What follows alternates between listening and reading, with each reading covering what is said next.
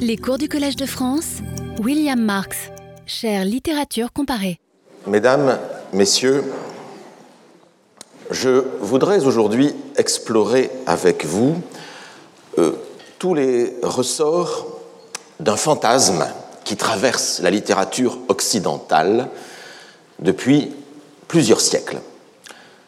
Le fantasme du manuscrit perdu. Alors, alors pourquoi, l'appeler un fantasme? Pourquoi ne pas l'appeler simplement euh, un imaginaire? Pourquoi ne pas y voir simplement un ensemble d'images autour de la figure du manuscrit perdu? Eh bien, parce que le manuscrit perdu, au-delà des images, est surtout l'objet d'un désir. Un désir. Un désir qui, produit un imaginaire. Et c'est à cette source d'un désir que je voudrais vous convier. Le désir de l'œuvre, ce désir qui s'incarne précisément dans l'objet manuscrit. Or, il s'agit d'un imaginaire profondément dramatique. Car dans ce fantasme du manuscrit perdu se cristallise la représentation d'un combat dont nous avons déjà nommé les deux acteurs lors des deux dernières séances. À ma gauche, mais c'est sans signification politique, à ma gauche ou à votre droite, peu importe, les forces de perte. À ma droite, là aussi sans signification politique, les forces de conservation. Et ces deux types de forces, symétriques les unes des autres, se trouvent dans un état de tension permanente.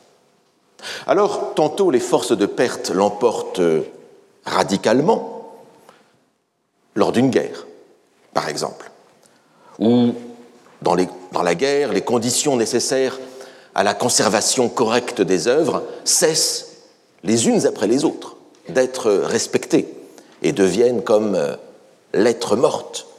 Et donc, le champ libre est laissé à l'action des forces destructrices qui occupent le terrain. Alors certes, lors des guerres, il y a des résistances aux forces de perte. On connaît les actes héroïques accomplis, par exemple, par les conservateurs des musées dans tous les pays en guerre, en France, pendant la Seconde Guerre mondiale, en Irak, il y a 20 ans, en Ukraine, aujourd'hui, pour sauver, pour sauver ce qui peut être sauvé parmi les œuvres dont ces conservateurs ont la responsabilité. On songe à ces, à ces châteaux, à ces abbayes sur les bords de la Loire ou dans le sud-ouest de la France qui accueillirent le temps de la guerre, qui accueillirent la Vénus de Milo, la victoire de Samothrace, les trésors de l'art égyptien ou la Joconde, laissant la grande galerie du Louvre vide, vidée de ses trésors. Tantôt, les forces de perte l'emportent, donc. Tantôt, les forces de conservation, mais, mais je m'arrête ici, car la symétrie que je m'apprêtais à mettre en place n'est en vérité qu'une illusion. Il n'y a pas totale symétrie entre les forces de perte et les forces de conservation. S'il arrive aux forces de perte de remporter une victoire totale, les forces de conservation ne remportent jamais que des batailles partielles. Les forces de conservation ne l'emportent jamais totalement, elles ne l'emportent jamais de manière permanente. Elles réussissent seulement, parfois, à contrecarrer efficacement, dans certains cas, les forces de perte et à arracher quelques œuvres à leurs griffes. La victoire des forces de conservation est toujours provisoire fragmentaire et sous bénéfice d'inventaire. C'est un jeu où les forces de perte l'emportent toujours à la fin. Si ce n'est pas aujourd'hui, ce sera demain, ce sera dans 100 ans, dans 1000 ans, dans 5000 ans, voire davantage. Et ce n'est pas être pessimiste que d'annoncer cette victoire finale des forces de perte, à la fin des temps, si vous voulez, et le plus tard possible, espérons-le. C'est juste reconnaître que le processus de perte et le processus de conservation ne sont pas exactement symétriques. Une fois qu'une œuvre est perdue, j'entends radicalement perdue, quand aucune trace n'en reste nulle part, alors la perte est en général irréversible. Il y a néanmoins de rares exceptions dont je parlerai bientôt. Alors que l'œuvre conservée, donc l'œuvre perdue, est irréversiblement perdue, tandis que l'œuvre conservée, elle, peut toujours être perdue un peu plus tard.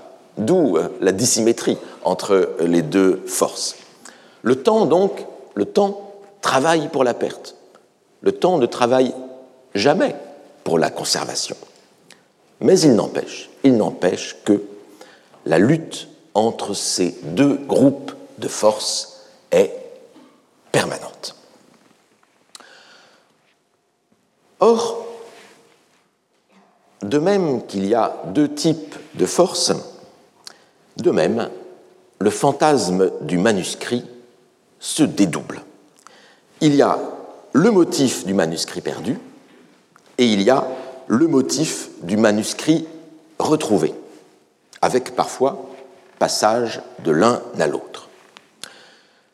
Jusqu'au XVIIIe siècle, on peut dire que dans la littérature triomphe le temps du manuscrit retrouvé. La fiction, la fiction se nourrit alors de tout un imaginaire lié à la découverte des manuscrits. Et le roman, souvent, se présente comme lui-même la copie, la copie du contenu d'un manuscrit retrouvé. Ce qui veut dire que le texte du roman que lit le lecteur, ce texte du roman n'est plus premier. Il se réfère à une autorité qui le précède, l'autorité du document dont il est tiré. Et le romancier préfère faire entendre la voix du document qu'il prétend avoir retrouvé plutôt que sa propre voix à lui, plutôt que la voix de l'auteur. Car un tel déplacement constitue une garantie d'objectivité. Alors, les exemples de ces manuscrits retrouvés abondent dans euh, la littérature. Il y a, par exemple, Horace Walpole et son château d'Otrante. Il y a évidemment, puisque le manuscrit est dans le titre, le manuscrit trouvé à Saragosse à la toute fin du XVIIIe siècle de Jean Potoczki, bien sûr. On songe aussi à la vogue du roman épistolaire, qui sont des documents retrouvés, toujours, hein, depuis euh, les lettres portugaises. Ces lettres portugaises que Gabriel de Guirag publia en 1669 en les présentant comme de vraies lettres d'une religieuse portugaise qu'un officier français lui aurait confiées. Et du reste, la discussion est toujours assez vive entre les, partisans de l'authenticité de ces lettres et ceux qui croient plutôt à un pur dispositif fictionnel. On pense aux liaisons dangereuses de Chaudalot de Laclos, et puis, bien sûr, au grand roman épistolaire, du, le chef-d'œuvre du, genre au XVIIIe siècle, en tout cas celui qui, a été le plus grand succès de la librairie française, Julie ou la Nouvelle Héloïse, de euh, Jean-Jacques euh, Rousseau. Nombre de lecteurs de la Nouvelle Héloïse crurent qu'il s'agissait de lettres réelles. Et ils écrivirent à Rousseau pour demander euh, des nouvelles des personnages. On songe bien sûr aux, souffrances du jeune Werther, bien, de Goethe. Et on songe bien sûr plus, plus anciennement, En dehors du roman épistolaire, mais dans ce motif du manuscrit retrouvé, on songe naturellement au grand, à l'immense modèle du Don Quichotte de Cervantes, ce Don Quichotte que l'auteur est supposé traduire de l'arabe en castillan à partir d'un manuscrit trouvé de Sid Ahmet Benengeli. Et donc, ce dispositif narratif du manuscrit trouvé, il est partout présent. Et il est encore exploité même par le plus célèbre roman italien du XIXe siècle, Les fiancés de Manzoni, hein, I Promessi Sposi, qui paraissent en 1827. Alors pourquoi le recours à un tel dispositif narratif? Du manuscrit trouvé Eh bien, entre autres, parce que c'est une manière de légitimer la fiction en prose. De légitimer la fiction en prose en un temps où le genre du roman ne bénéficiait pas toujours de la dignité nécessaire. Je vous rappelle qu'on était alors, rappelons-le, donc au temps non pas de la littérature, au sens moderne du terme, c'est-à-dire au temps de l'autonomie souveraine de la création artistique individuelle, mais on était au temps des belles lettres. Les belles lettres, c'est-à-dire qu'on était sous un régime d'écriture qui classait dans le même ensemble des choses que maintenant, sous le régime de la littérature, nous avons plutôt tendance à séparer. La poésie, l'histoire, les contes, la philologie.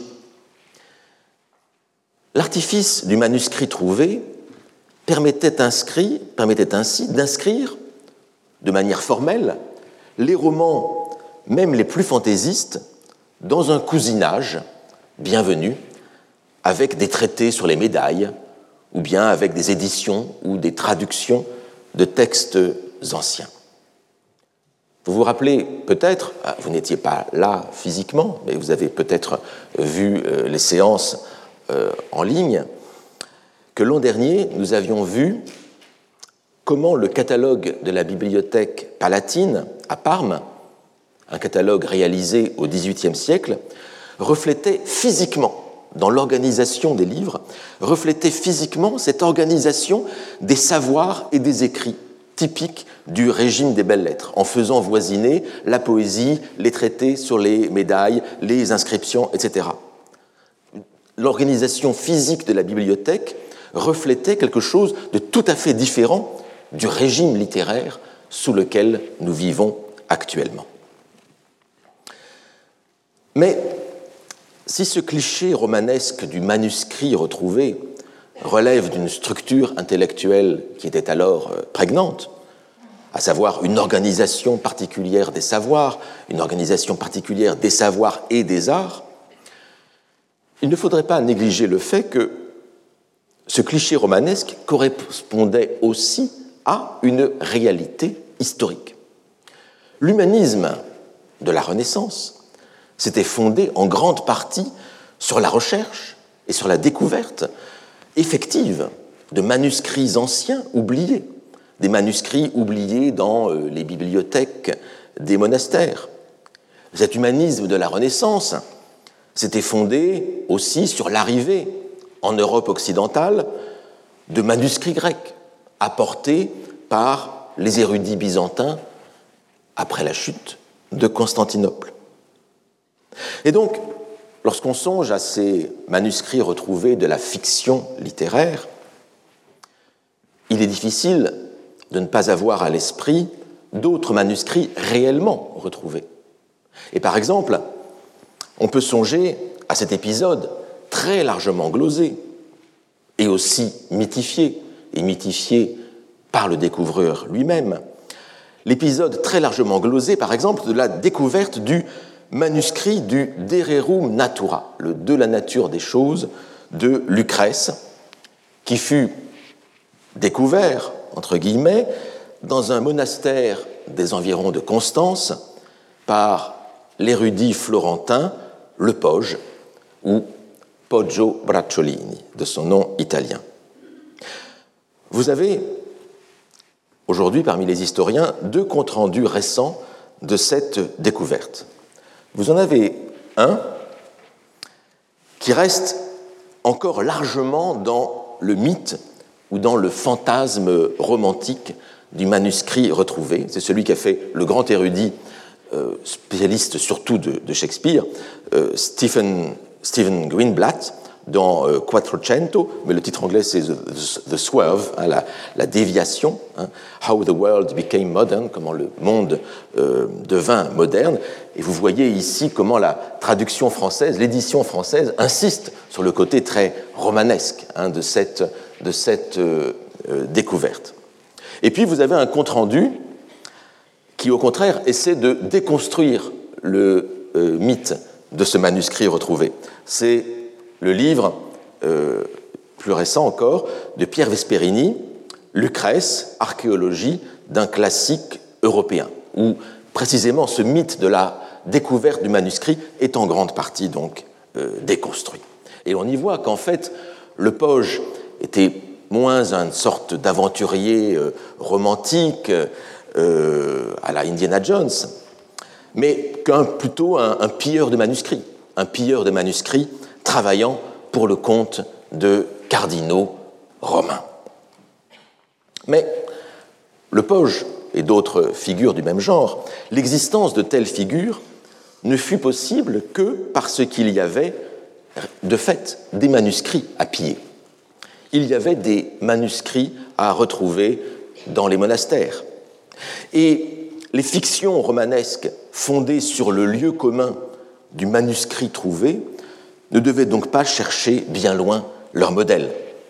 Tout le projet de la Renaissance s'était fondé en effet sur l'idée de la restauration, de la restitution des lettres antiques à partir de textes retrouvés, à partir de manuscrits redécouverts ou parfois plutôt nouvellement exploités. Mais revenons à nos romans de manuscrits trouvés. Jusqu'au début du XIXe siècle, le manuscrit trouvé sert surtout, comme on l'a vu, d'artifice narratif, d'artifice énonciatif. Mais au XXe siècle, on change de système. On passe, je vais être un peu pédant, on passe du rématique, hein, ce, qui ce, qui relève de l'énonciation ou du discours, on passe du rématique au thématique. Et la découverte du manuscrit devient l'enjeu de l'intrigue elle-même. L'intrigue tourne autour de la découverte du euh, manuscrit. Elle n'est plus, le manuscrit n'est plus le cadre même de, euh, du roman. Alors, ici, les, œuvres sont absolument innombrables. Euh, je ne vais pas citer, sauf par prétérition, le roman de Paulo Coelho intitulé précisément Le manuscrit retrouvé, mais je ne pouvais pas ne pas le citer, puisque à cause du titre. Mais je préfère citer par exemple euh, le premier roman d'Alain Nadeau, disparu précocement il y a pas quelques années.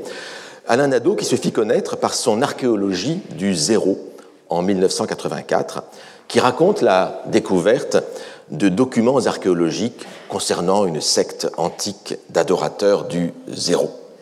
Et vous retrouvez ce cliché du manuscrit retrouvé dans la littérature, on pourrait dire la littérature policière érudite. Une littérature de plus ou moins grande consommation, d'une plus ou moins grande ambition littéraire et intellectuelle.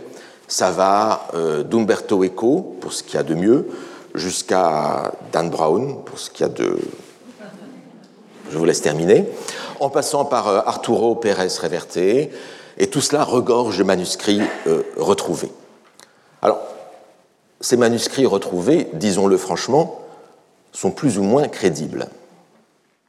Je vais vous prendre un exemple extrême, mais extrême dans le ridicule et dans l'invraisemblable. L'un des romans les moins crédibles sur le sujet est l'œuvre de celle qu'on présente souvent comme la grande maîtresse du roman policier américain, Mary Higgins Clark.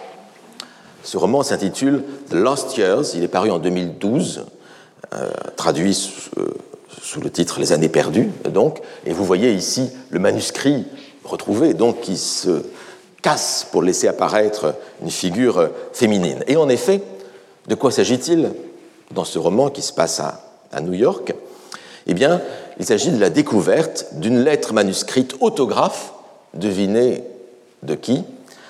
Eh bien, du Christ, en personne, évidemment, évidemment. Et cette lettre autographe du Christ, qui, comme vous savez, dans l'Évangile n'a jamais rien écrit, sauf quelques signes sur le sable, euh, eh bien, cette lettre manuscrite autographe, elle a été volée, comme de bien entendu, là où se, trouvent toutes les lettres du Christ, hein, à la bibliothèque vaticane. Bref, tout dans ce roman défie le bon sens, tout défie les données historiques les plus élémentaires. Ainsi, la lettre, dans le roman, elle est naturellement écrite sur parchemin, et non pas sur papyrus, alors que le parchemin, vous le savez, était un support extrêmement onéreux, et on imagine mal euh, Jésus, qui prêchait la pauvreté, utiliser un matériau aussi cher pour une correspondance privée. Puis je vous passe, bien sûr, le contenu même de la lettre qui est totalement euh, invraisemblable. Alors, en fait, ce manuscrit fictif invraisemblable est du même niveau que ces fausses lettres fabriquées au XIXe siècle par le faussaire Denis Vrin-Lucas. Vous savez, c'est ce faussaire qui réunit, dans les années 1860, à vendre à prix d'or grand mathématicien Michel Schall, il réussit à lui vendre des lettres prétendument autographes. Alors d'abord, ça a commencé par des lettres assez vraisemblables, hein, de Molière, de Racine, de Pascal. Hein. Cela passe encore. Et ensuite, eh bien, euh, face à la demande insatiable de Michel Schall, Vrin Lucas s'est enhardi, et après, ces lettres ont été signées de Pythagore. Ce sont des lettres d'Alexandre le Grand à Aristote, de Lazare le ressuscité à Saint-Pierre, de Cléopâtre à Jules César, de Vercingétorix, et toutes ces lettres, attention, toutes ces lettres écrites dans un ancien français de fantaisie. Alors Vrin-Lucas fut ensuite arrêté pour escroquerie, finalement, cela eut une fin, mais non pas, non pas parce que Michel euh, commençait par se douter d'avoir été trompé, et de belle manière tout de même, mais parce que Vrin-Lucas lui avait promis des milliers d'autres lettres, et ces milliers d'autres lettres ne venaient pas, et Schall redoutait que son fournisseur ne les vendît à l'étranger et le privât de tous ses trésors. Il eut un procès. Le procès fut retentissant, d'autant plus que on y exposa de manière publique la naïveté confondante de ce savant, Schall, qui était vraiment un grand mathématicien. Alors, je vous rassure tout de suite, Michel Schall, quoique grand mathématicien, n'était pas professeur au Collège de France. Donc, l'honneur de la maison est sauf. Vrin-Lucas fut condamné à quelques années de prison. Il sortit de prison, il récidiva, il écopa encore d'autres années de prison, puis il fut libéré et il s'installa comme libraire de livres anciens à Châteaudun. Alors, je vous avoue que personnellement, même après que Vrin-Lucas eut, purgé ses peines de prison, je crois que je n'aurais pas été très rassuré à l'idée de faire partie de sa clientèle. Hein. Euh, je pense que Vrin-Lucas avait vraiment le démon de la forgerie chevillé au corps. La plupart des faux de Vrin-Lucas furent détruits après le procès, mais certains Certains, toutefois, furent versés en témoignage à la Bibliothèque nationale de France. Vous les trouvez sur euh, Gallica. Il y a comme ça euh, quelques centaines de, feuillets de, lettres de toutes sortes, tout à fait invraisemblables. Mais voici, par exemple, ce billet de, ce billet de laisser-passer délivré par Vercingétorix au jeune et futur historien gallo-romain qui était né à Vaison-la-Romaine, Trog Pompée. Alors, vous n'avez pas besoin d'avoir les compétences de mon collègue papyrologue Jean-Luc Fournet pour déchiffrer ce manuscrit. Vous n'avez pas besoin de savoir le grec, ni le latin, ni le gaulois. Je vous lis ce manuscrit j'octroie le retour, j'octroie avec un Y tout de même, hein, quand même c'est Vercingétorix, euh, j'octroie le retour du jeune Trogue Pompée, ou Pompins, auprès de l'empereur Jules César, Jules César qui n'était pas empereur, hein, peu importe, mais à l'époque, peu importe, auprès de l'empereur Jules César, son maître, et ordonne à ceux qui ces lettres verront le laisser passer librement et l'aider au besoin. Signé Vercingétorix. Et je crois que si ça, n'aurait pas été moins crédible si cela avait été signé euh, Astérix ou Obélix. Hein. Bon, toute cette histoire de faussaire, quand même assez étonnante, pour vous dire que certains romans policiers de la fin du XXe siècle ou du début du XXIe siècle, qui exploitent le lieu commun du manuscrit retrouvé, comme celui de Mary Higgins Clark, que je vous ai cité, reposent en vérité sur de prétendus documents qui ne sont pas beaucoup plus vraisemblables que les faux tellement grossiers de Vrin-Lucas. Et cela, quand même, cela mine l'effet de réel que l'on attend même dans un roman euh, policier. Alors, le modèle de tous ces romans plus ou moins policiers érudits du XXe et du XXIe siècle, eh bien, le modèle, ce sont surtout les, fictions de Jorge Luis Borges. C'est Borges qui réinventa au XXe siècle l'autopos du manuscrit trouvé, mais avec une toute autre signification qu'au XVIIe et au XVIIIe siècle. Non pas pour accroître la crédibilité d'une fiction, comme sous l'Ancien Régime, mais pour proposer une expérimentation de type métaphysique, de type philosophique. Le manuscrit ou le texte retrouvé est le document qui permet à Borges d'introduire dans notre univers le coin d'un autre univers, d'un univers parallèle, en créant par ce biais chez le lecteur un sentiment de malaise, un sentiment d'incertitude typique de la littérature fantastique.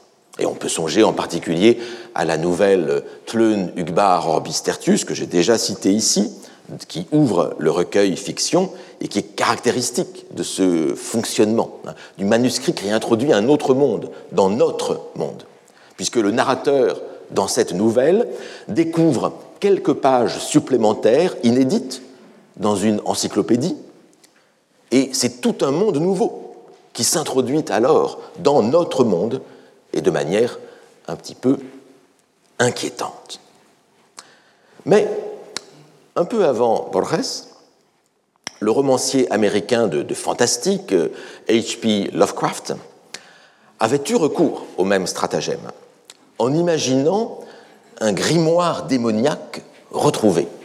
Il s'agissait du Necronomicon, prétendument écrit par le poète arabe fictif Abdul al-Hazred, excusez-moi pour la prononciation, sous les califes omeyyades au 8e siècle.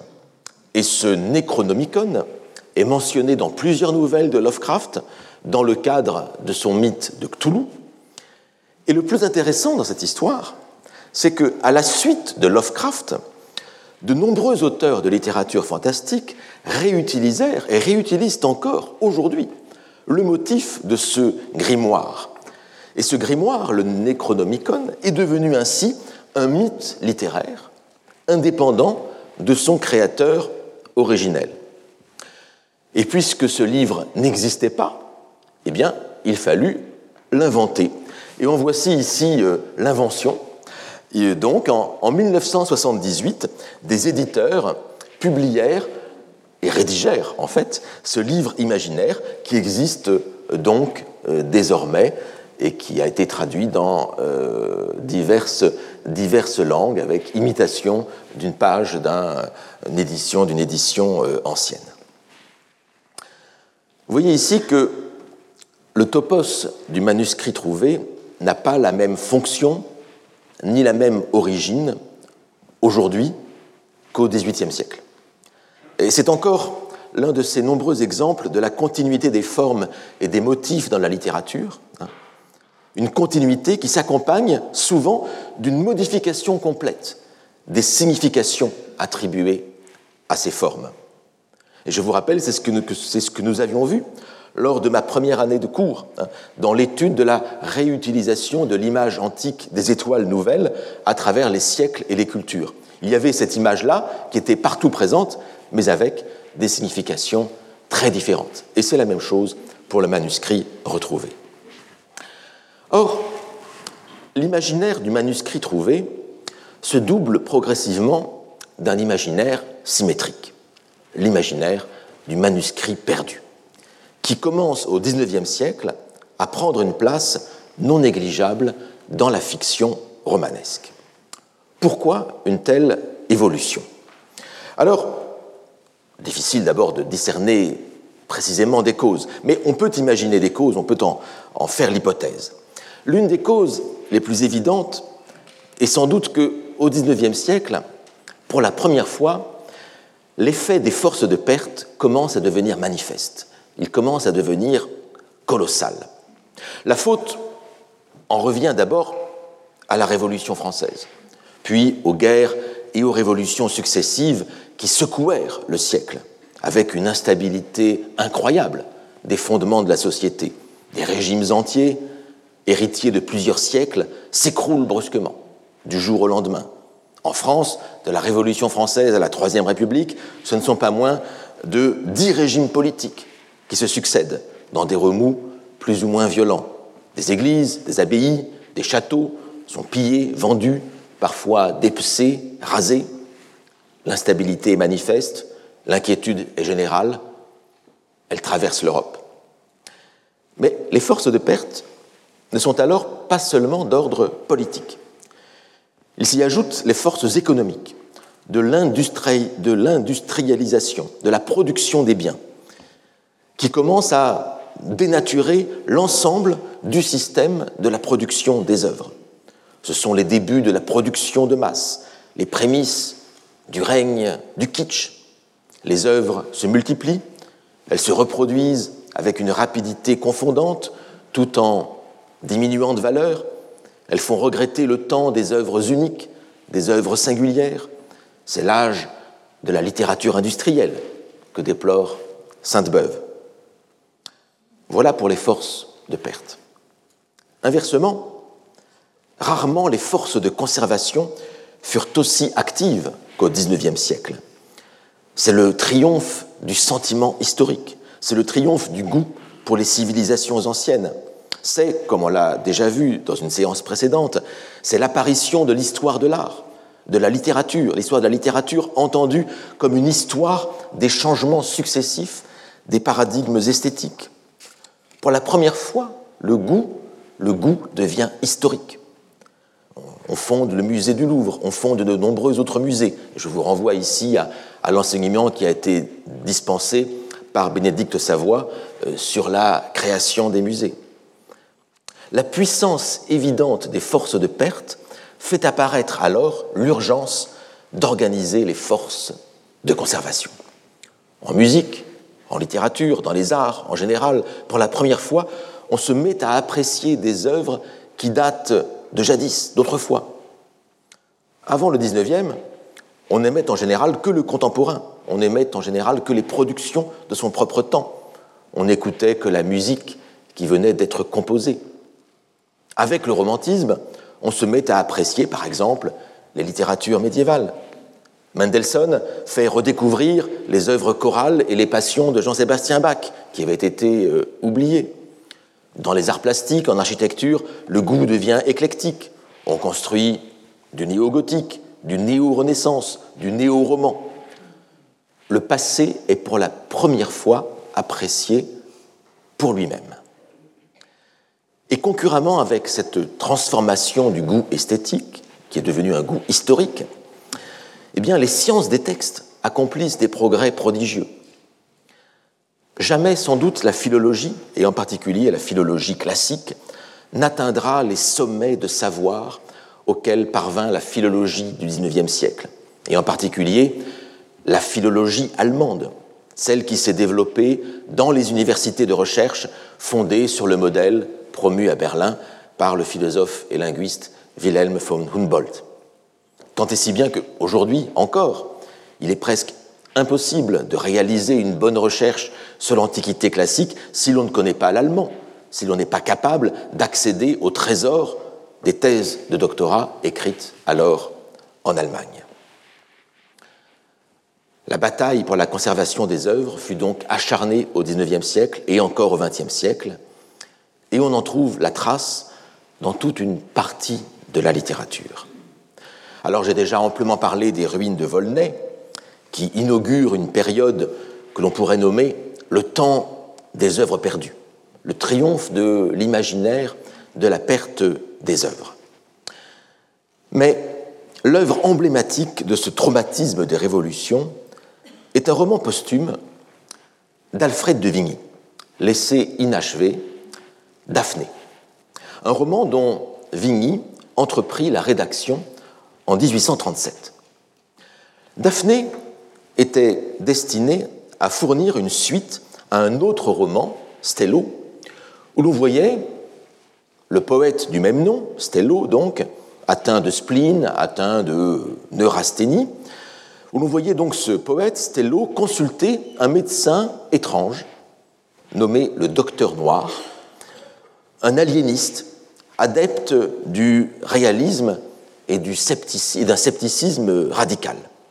Le nom de ce docteur, le docteur noir, qui est un nom allégorique, fait allusion d'une part à son costume noir, mais aussi fait allusion au nom du célèbre aliéniste parisien de l'époque, le docteur Blanche. Vous savez, ce docteur Esprit Blanche qui eut sa clinique à Montmartre, puis à Passy, et qui soigna quasiment toutes les célébrités du siècle. Daphné, sous-titrée Seconde consultation du docteur Noir, reprend les deux personnages, donc de Stello et du docteur Noir, et situe leur entretien dans les soubresauts ayant suivi la Révolution de juillet. C'était une émeute qui eut lieu les 14 et 15 février 1831, c'est-à-dire la veille et le jour de Mardi Gras. Après un, service funèbre qui avait été organisé par les légitimistes à l'église Saint-Germain-l'Auxerrois pour l'anniversaire de l'assassinat du duc de Berry, des républicains saccagèrent le palais de l'archevêché, saccagèrent des églises à Paris et en province.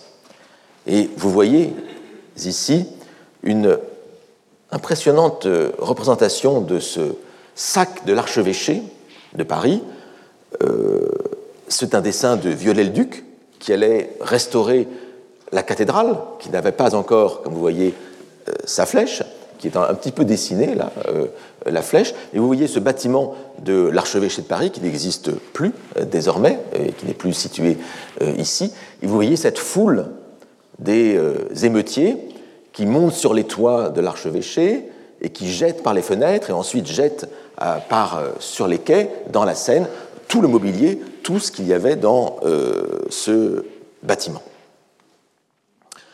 Or, le roman superpose à ce contexte historique de l'émeute du 15 février 1831, superpose un autre épisode de l'histoire.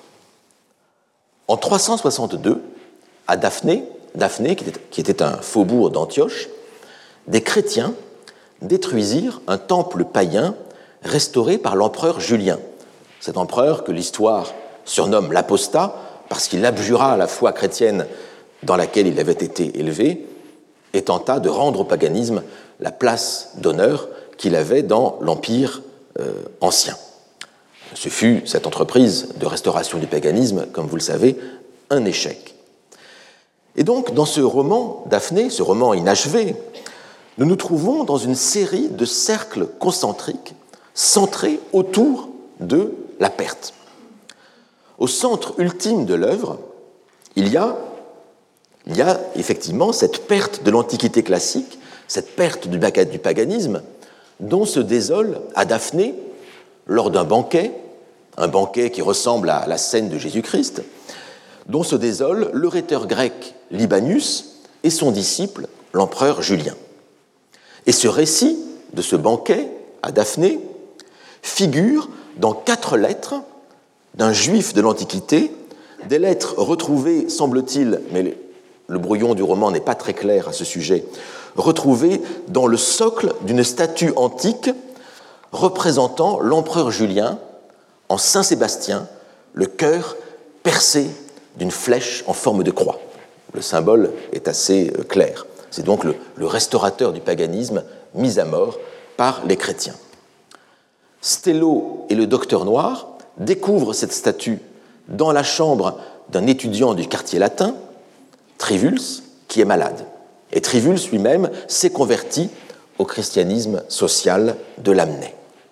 Et avant d'arriver chez Trivulus, le docteur noir et Stello passent devant l'endroit où fut assassiné, le 26 août 1572, lors des massacres de la Saint-Barthélemy, Pierre de la Ramée, ou Ramus, Ramus, le plus célèbre lecteur du Collège royal au XVIe siècle. Ramus qui enseignait, euh, dans cet ancêtre du Collège de France, qui enseignait presque toutes les disciplines, la rhétorique, la logique, les mathématiques, la philosophie.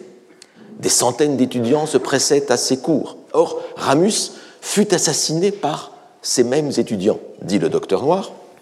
Ramus fut assassiné pour soupçon de calvinisme et aussi ajoute le docteur Noir, pour avoir promu la prononciation restituée du latin contre la Sorbonne et pour avoir médit d'Aristote. Ce qui est vrai, Ramus effectivement a restauré la prononciation euh, du latin et il était platonicien contre Aristote. Mais la mort de Ramus, évoquée dans le roman, est encore une perte supplémentaire.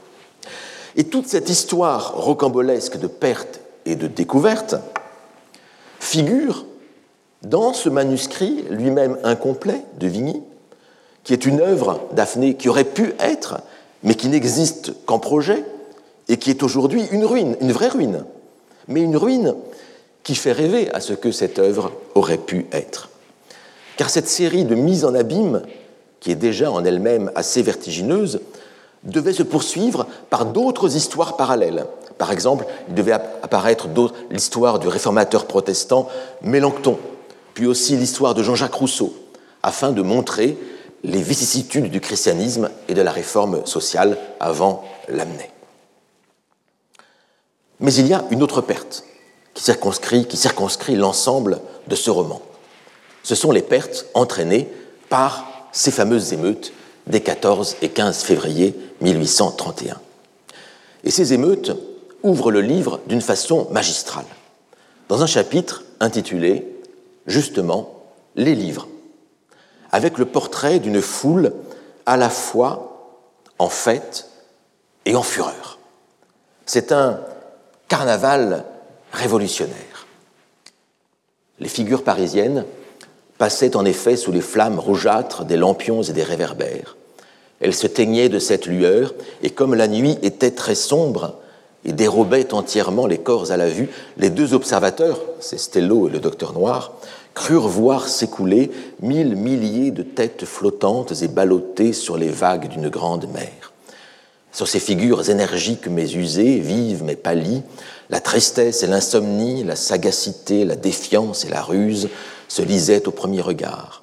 Chaque front portait quelque empreinte de ce découragement remuant d'une population sans joie et sans mélancolie, vigoureuse d'action, incertaine de ses vouloirs, abreuvé et saoulé d'idées et d'émotions, jusqu'à en perdre le goût et jusqu'à ne plus sentir poison ni contre-poison. Comme tous s'en allaient au plaisir, lentement et tristement. Alors, voilà, voilà la stupidité et la force des foules, semble dire Vigny, dans une sorte de dernier sursaut d'aristocratisme. Mais arrive là arrive, après cette description assez belle, me semble-t-il, arrive la scène étonnante, la scène à la fois euh, populaire et cauchemardesque de destruction des livres de la bibliothèque de l'archevêché. Alors la scène est un peu longue, je vais la lire en entier, parce qu'elle est vraiment assez incroyable. Mais lorsque les deux inséparables parvinrent au bord de la rivière, ce fut là qu'ils trouvèrent la joie franche, et qu'en s'approchant, il leur fut facile de démêler la cause des rires âcres, rudes, convulsifs, inextinguibles qu'ils entendirent, des enfants et des femmes tiraient de l'eau des livres déchirés et des manuscrits souillés et mutilés par la fange, le plâtre et le sable. Des hommes à qui il les passait les rejetaient par plaisir au milieu du fleuve, et quand on voyait dans la nuit ces livres faire jaillir une petite lueur et s'engloutir, c'étaient de grands cris de joie. L'un de ces hommes, vêtu d'une blouse grisâtre, y mettait plus d'ardeur que les autres et jouait ce jeu avec une sorte de haine sérieuse et réfléchie dont les deux observateurs s'étonnèrent. Ils s'approchèrent et le contemplèrent. Il était petit, musculeux, mais pâle et maigre, et roulant autour de lui des yeux défiants sous des tempes creusées.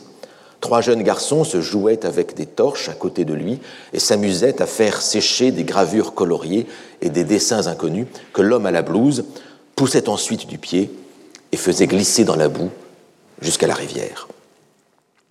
Voyons ce qu'il fait ainsi rouler sous ses sabots, dit le noir docteur, et il se baissa pour prendre un des grands parchemins.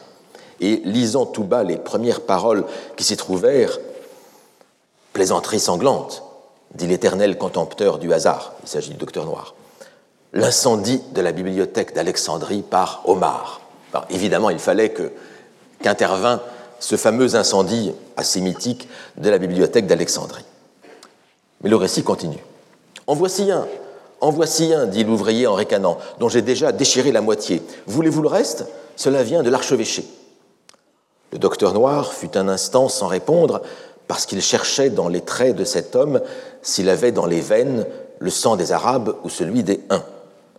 Puis, sortant de sa distraction tout d'un coup, C'est encore trop gros, dit-il. Vous pouvez en déchirer encore un peu pour rallumer les lampions qui s'éteignent. Oui, dit l'homme, vous faites l'indifférent pour l'avoir tout entier, mais non pas. Encore une poignée de paroles, dit-il, à la rivière. Et il fit sauter les lettres grecques de la main la plus vigoureuse qui jamais ait découpé en pièces les feuilles d'un livre méprisé et sublime. À nous deux, dit le noir docteur avec un sang-froid plus hardi que jamais. Il croit nous faire peine, poursuivait-il en regardant Stello, comme si personne ne pouvait savoir mieux que nous l'inutilité des idées dites ou écrites. À nous deux, l'ami. Déchirons et noyons les livres, ces ennemis de la liberté de chacun de nous, ces ennemis du loisir, qui prétendent nous forcer de penser, choses odieuses, fatigantes et maudites, nous forcer de savoir ce que l'on a senti avant nous, et nous faire croire que l'on gagne quelque chose à se connaître. Fi donc, nous sommes bien au-dessus du passé à présent. Et vous reconnaissez cette formule hein, que commente Eliot. Hein. les écrivains du passé sont loin de nous, hein. euh, mais nous sommes au-dessus du passé, rajoute Eliot, parce que ces écrivains du passé sont ce que nous savons. C'était rappel de la séance de la, dernière fois. Mais la, la scène continue après ce discours étonnant du docteur noir. Ici, l'homme ne comprit plus. Et quand il vit le docteur arracher lui-même des feuilles et les jeter à l'eau, il resta stupéfait. Prenez le reste, si vous voulez, dit-il, et pour quelques pièces d'argent, il lâcha les manuscrits, ses ennemis, comme un os sur lequel il n'avait plus de joie à mordre. Après tout, dit-il, en haussant les épaules et regardant ses trois enfants, qu'est-ce que ça nous fait, à nous? Nous ne savons pas ce qu'on veut, mais nous savons bien ce qu'on nous ôte. Tiens, Paul, voilà l'argent, va jouer avec ça. Ne t'inquiète pas de demain, va. Tous les jours, j'ai à recommencer, j'y suis habitué. Va jouer, Va avec tes frères, va, Paul. Messieurs, je me nomme Jean Loire, ouvrier tourneur. Et il s'en alla sans saluer. Les trois enfants laissèrent s'éloigner leur père et vinrent apporter à Stello le reste des parchemins qui volaient sur les pavés. Ils coururent à lui dès qu'ils le virent, les bras ouverts et le cœur en confiance, sans savoir pourquoi. Et sans savoir non plus, ils firent le tour du docteur noir à quelques pieds de distance, comme on s'éloigne d'un feu trop ardent.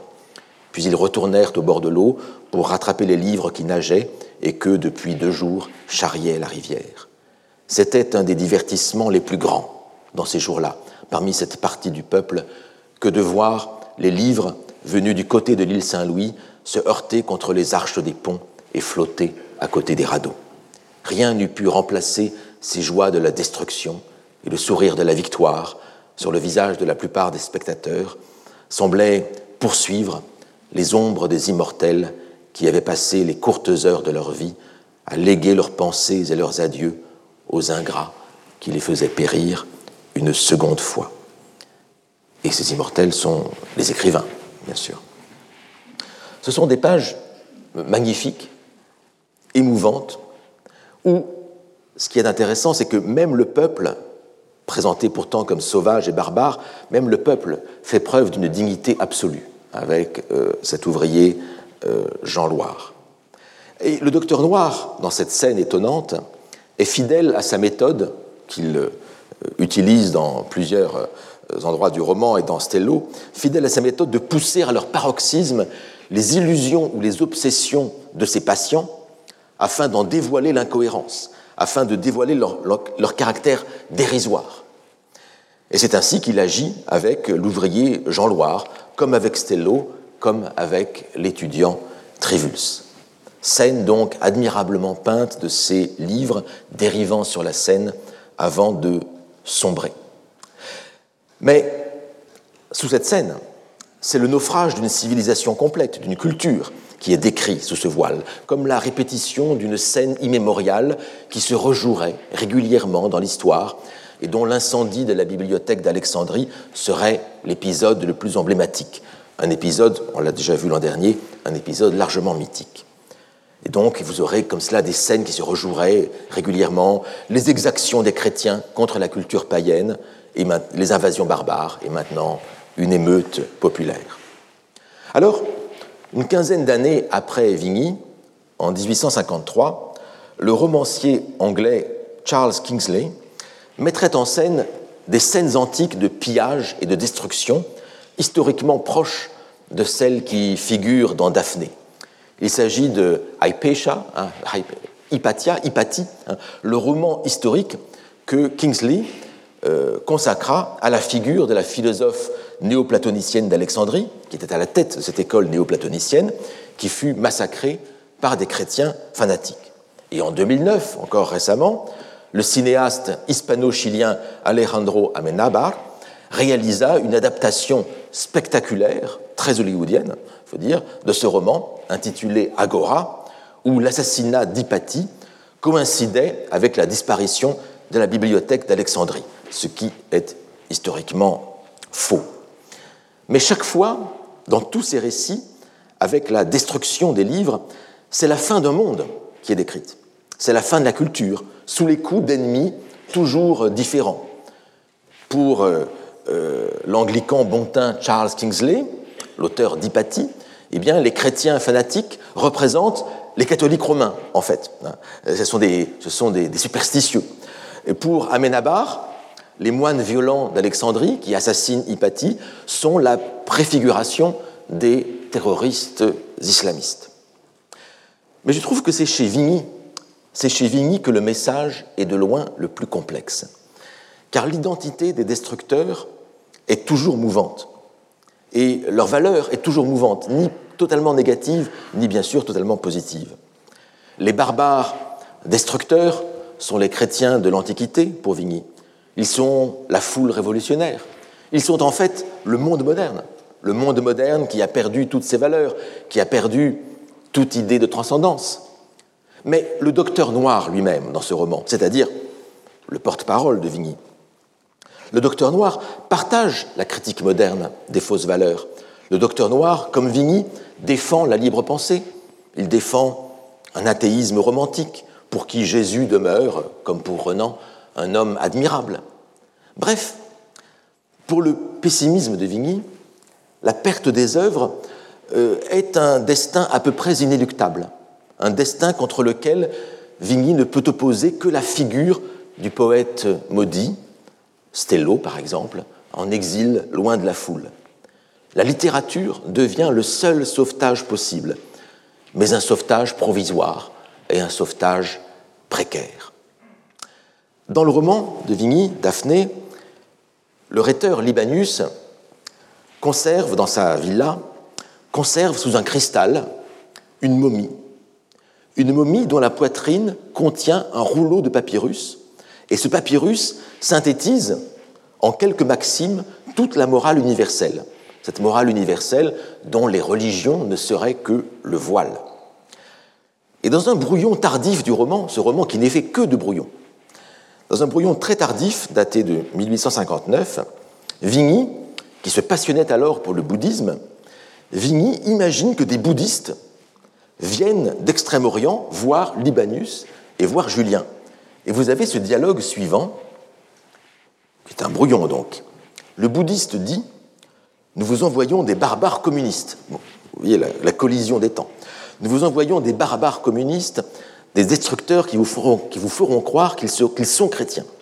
Vous les prendrez en masse et ils brûleront vos villes en suivant une croix, mais tous vos chefs-d'œuvre seront anéantis.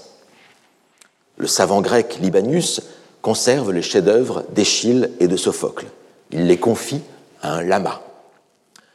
La beauté immortelle de l'art est perdue à jamais, dit Libanius, et vous vous occupez de décrire la vie future, mais les hommes, dans leur passage sur Terre, qu'auront-ils à admirer, qu'auront-ils à adorer? Alors ceci est juste l'esquisse d'un dialogue, d'une discussion qui devait durer plusieurs mais le message est assez clair. Il faut sauver les chefs-d'œuvre contre les réformateurs, contre les utopistes, contre les doctrines de salut, car le vrai salut ne peut venir que de la beauté. Et les chefs-d'œuvre de la tragédie grecque, peut-être même les tragédies perdues d'Échille et de Sophocle, on peut le, le rêver ici, sont confiés à des bouddhistes venus d'Extrême-Orient qui vont ensuite les rapporter dans leur pays, dans un mouvement de translatio studi, de transfert de la culture. Sauver les chefs-d'œuvre, partir à la recherche de la beauté, après Vigny, de nombreux récits mettront en scène cette quête sans fin. Et donc, c'est à la recherche du poète maudit, du poète disparu, à la recherche de ces manuscrits que partent les héros de toute une série d'œuvres des 19e et 20e siècles qui forment, toutes ensemble, comme une quête collective des manuscrits perdus, qui forment comme un éloge des pouvoirs de la littérature. Et le motif de l'œuvre précaire subit ainsi une seconde altération, un second déplacement. Au début du XIXe siècle, on était passé du manuscrit retrouvé au manuscrit perdu. À la fin du XIXe siècle, on part en quête de ce manuscrit perdu. On part en quête d'un écrivain mort, d'un écrivain disparu, comme si l'on partait en quête de la littérature elle-même. L'œuvre fondatrice, ce sont les papiers d'Aspern, les euh, Aspern Papers de Henry James, ce bref roman, cette longue nouvelle, paru en 1888. Vous en connaissez l'histoire. Le narrateur part en quête des papiers d'un grand écrivain, Jeffrey Aspern, un écrivain romantique, dont l'ancienne amante, qui est désormais une vieille dame, vit recluse dans un ancien palais vénitien. Le narrateur fait la cour à la nièce de cette vieille dame pour pouvoir accéder à ces papiers, mais l'existence de ces papiers est elle-même sujette à caution. Finalement, il essaie de voler les papiers, la vieille dame meurt, la nièce propose le mariage au narrateur, celui-ci hésite, parce que ce n'est pas vraiment euh, le mariage idéal, mais il se demande s'il va sacrifier sa vie pour obtenir des documents dont l'existence est encore hypothétique. Et quand il se décide finalement, la nièce lui annonce qu'elle vient de brûler une à une les lettres du grand écrivain. Le manuscrit perdu reste donc inaccessible. C'est un idéal que l'on ne parvient jamais à réaliser, pour lequel on n'est jamais prêt à faire le sacrifice nécessaire. Et James prit pour ce roman, prit pour base de l'intrigue, l'histoire réelle des lettres euh, du poète Shelley à Mary Shelley, sa femme, ces lettres qui furent conservées jusqu'à sa mort par la belle-sœur de Mary Shelley et qui était aussi l'amante de Byron, Claire Claremont, qui mourut très très tard, en 1879, à l'âge de 80 ans. Et donc ce qui se joue aussi à travers l'histoire de la quête du manuscrit perdu, c'est aussi la survivance d'une époque lointaine, le romantisme en l'occurrence, la survivance de cette époque lointaine dans l'époque contemporaine du narrateur, dans le temps de la modernité. C'est la collision des temps qui fait ainsi l'objet d'un paradoxe vertigineux. Alors ces papiers d'Aspern eurent une postérité considérable à travers le motif de la quête de l'œuvre disparue de l'auteur disparu, du temps disparu, en particulier à la fin du XXe siècle et au début du XXIe siècle où nous nous trouvons. Il n'y a plus de manuscrits à retrouver, mais il y a surtout un auteur disparu sur lequel porte l'enquête. Et pour conclure, je mentionnerai brièvement quelques exemples de ces quêtes de l'auteur disparu. La plus paradoxale est sans doute, en 1983, le stade de Wimbledon, du romancier italien Daniele del Giudice. Ici, le narrateur part en quête non pas d'un manuscrit perdu, mais d'un écrivain qui n'a pas écrit et qui a existé, un éditeur, Roberto Basleni. Et donc c'est une enquête autour de cet écrivain. Il n'y a pas de manuscrit, il y a seulement des témoins d'un autre temps que rencontre le, euh, que rencontre le euh, narrateur. Un autre romancier multiplie les quêtes d'écrivains. Il s'agit de romancier chilien Roberto Bolaño. Euh, dans Les Détectives sauvages, en 1998, il était question déjà de la recherche d'une poétesse disparue, une poétesse pionnière d'un mouvement littéraire fictif, le réalisme viscéral. Mais l'ultime chef-d'œuvre posthume de Bolagno, 2666, paru en 2004, raconte l'enquête menée par quatre critiques sur un romancier allemand mythique et fictif, hein, Benno von Archimboldi, et superpose cette enquête à une enquête sur des féminicides qui ont lieu au Mexique. Et il y a un lien entre ces deux, ces deux euh, enquêtes. Et puis, bah, c'est un choix, un choix très subjectif, et on pourrait citer euh, beaucoup d'autres œuvres. Un dernier roman en date, le tout dernier peut-être, hein, c'est le dernier prix Goncourt, hein, La plus secrète mémoire des hommes, du romancier sénégalais Mohamed Mbougar Sarr, où le narrateur part en quête de l'auteur disparu d'un unique chef-d'œuvre africain qui bouleversa l'histoire de la littérature africaine à sa parution en 1938. Et c'est cette quête qui est racontée euh, pendant de nombreuses euh, décennies. Et ce que l'on voit, c'est que dans ces quatre romans, la quête de l'auteur disparu a pris la place de la quête du manuscrit. Ce n'est plus une œuvre déjà close, une œuvre achevée que l'on souhaite retrouver, mais c'est une vie, c'est un parcours, c'est une puissance créatrice dont l'enquêteur essaye de trouver le secret pour faire de ce secret le ressort de son œuvre propre. C'est aussi le récit d'une vocation hein, qui est souvent faite à travers euh, ces euh, œuvres d'enquête. L'œuvre littéraire se construit ainsi comme une quête de l'idéal littéraire incarné dans un auteur mystérieux. Le roman se lit ainsi comme le processus même de la quête littéraire, une quête auto-réalisatrice, le récit d'une vocation, le récit d'une initiation, et non pas comme et non pas comme un, témoignage extérieur sur cette quête, comme c'était encore le cas dans les papiers d'Asperne. Parce que dans les papiers d'Asperne, le narrateur reste à la fin un simple critique, il ne devient pas un, écrivain à proprement euh, parler. Ainsi vont donc les métamorphoses de l'œuvre perdue. Depuis le manuscrit retrouvé ou perdu jusqu'à la quête de l'écrivain disparu et jusqu'à la quête de la littérature elle-même. Le motif du manuscrit perdu reflète ainsi dans son évolution une vision fantasmatique de l'histoire de la philologie, une vision fantasmatique de l'histoire de la littérature, de l'histoire culturelle et politique en général, comme si l'œuvre perdue était le réceptacle de tous les désirs, le réceptacle de tous les manques. L'œuvre perdue est le fantasme d'une époque qui veut croire, encore et toujours, envers et contre tout, aux promesses de la littérature et de l'écriture. Alors, de cette œuvre perdue, est-ce que nous finirons un jour par faire la typologie que j'ai promise? Réponse la semaine prochaine. Je vous remercie